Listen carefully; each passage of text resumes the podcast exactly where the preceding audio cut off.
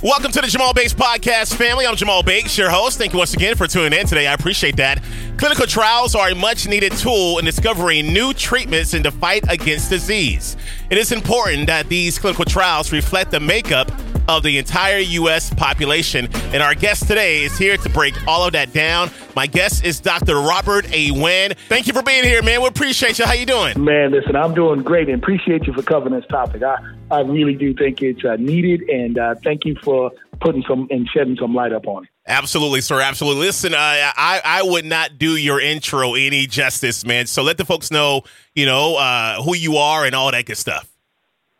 Yeah, no problem. So, so the funny part about it is, like, I'm one of these guys who, you know, I tell, you know, when they see me, they're like, "Oh, this guy's been a scientist, doctor." I was like, "Look, the reality is, medicine found me. I didn't find it. Wow. In fact, the truth of the matter is, had it not been for some people who saw something in me, I wouldn't be here today. And so, as I talk to young people, whether they're poor, rural, black, white, what have you, I'll always sort of say, be ready for the opportunities that you may not even know exist mm. and just be open. And in fact, um, I am now currently uh, in 2019. I was the second African American ever to be in charge of a of a federally designated cancer center in the United States. Wow. Um, and the reality is, I am the proud cancer center director of uh, the Virginia Commonwealth University Massey Cancer Center here in Richmond, Virginia. And all I get to do is think about how to come up with ways to kick cancer butt. That's wow. what I do. Man, God bless you. We love you. We thank you for what you do, man. Um, talk about the uh, Robert A. Winn Diversity um, in Clinical Trials Award Program. Talk about that program.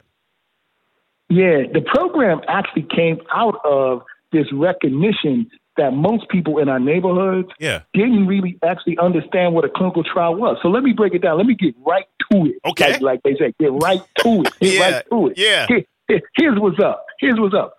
When you have the standard of care, let's say in cancer, for example, when the standard chemotherapy doesn't work, the standard of care in the 21st century is access to clinical trials. Mm. So the days of thinking about people experimenting on, you know, well, they didn't know what's up and they, they just trying, that's some craziness. And, and in fact, I understand that we got TikTok and we got history.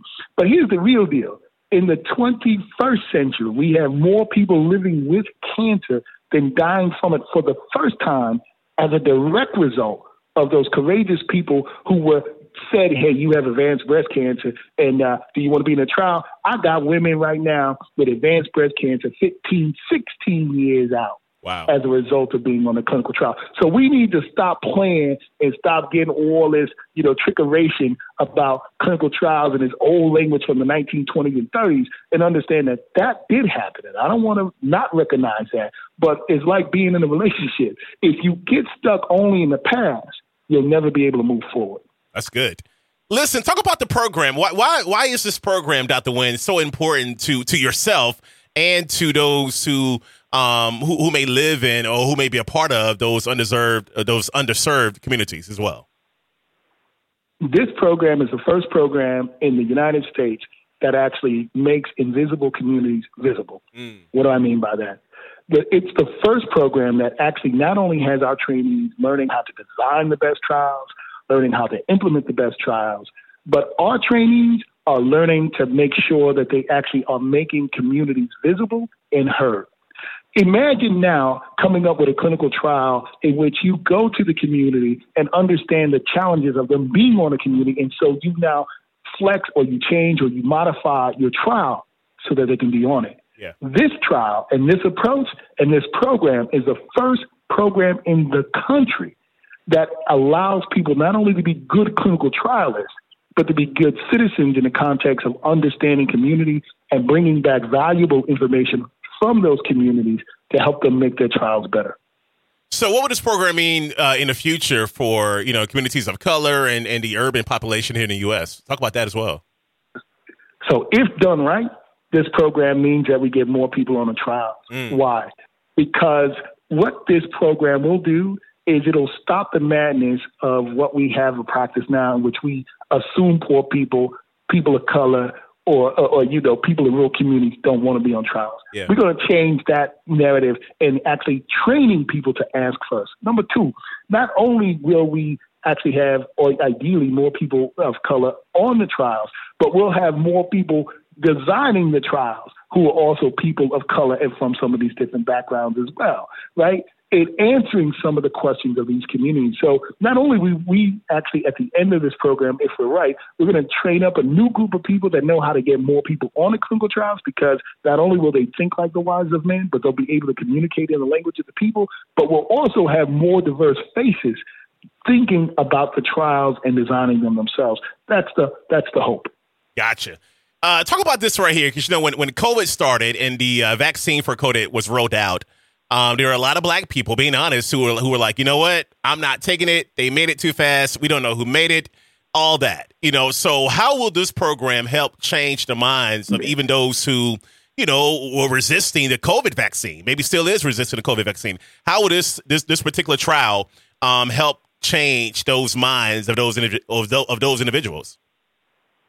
Yeah, let's get real for a minute. Those same people don't even know what's in that peanut butter and jelly sandwich that they be eating every day, right? And these are the same people who talk also about I ain't taking no needles, but they all tatted up. So I ain't listening to the yin yang and the silly, right?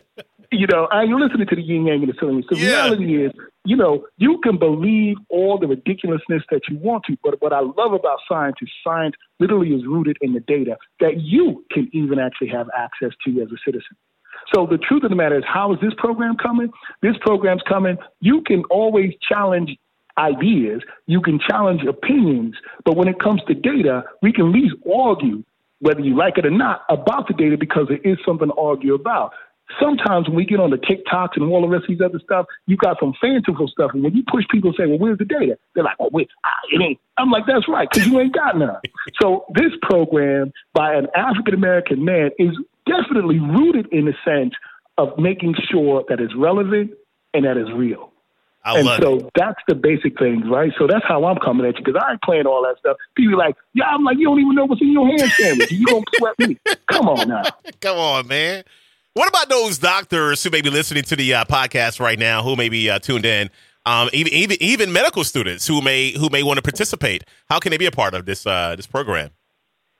Yeah, the easiest way to do this is if you put in Robert A. Winn, W I N as a Nancy, N as a Nancy, diversity in clinical trials. You put that on your phone or you put that on your laptop, you'll pull up a web page. And that web page will actually then lead you to your journey to be able to figure out how you can participate. And I'm really glad that you you mentioned um, why we have medical students because yeah. some people say, well, why are you why, what's the medical student part? I get why you want to train the next generation of of, of, of uh, physicians to actually do these trials. But why about it's because most of our rural, poor, black and tan kids have no even exposure to the power of science and the power of how that science can impact our communities.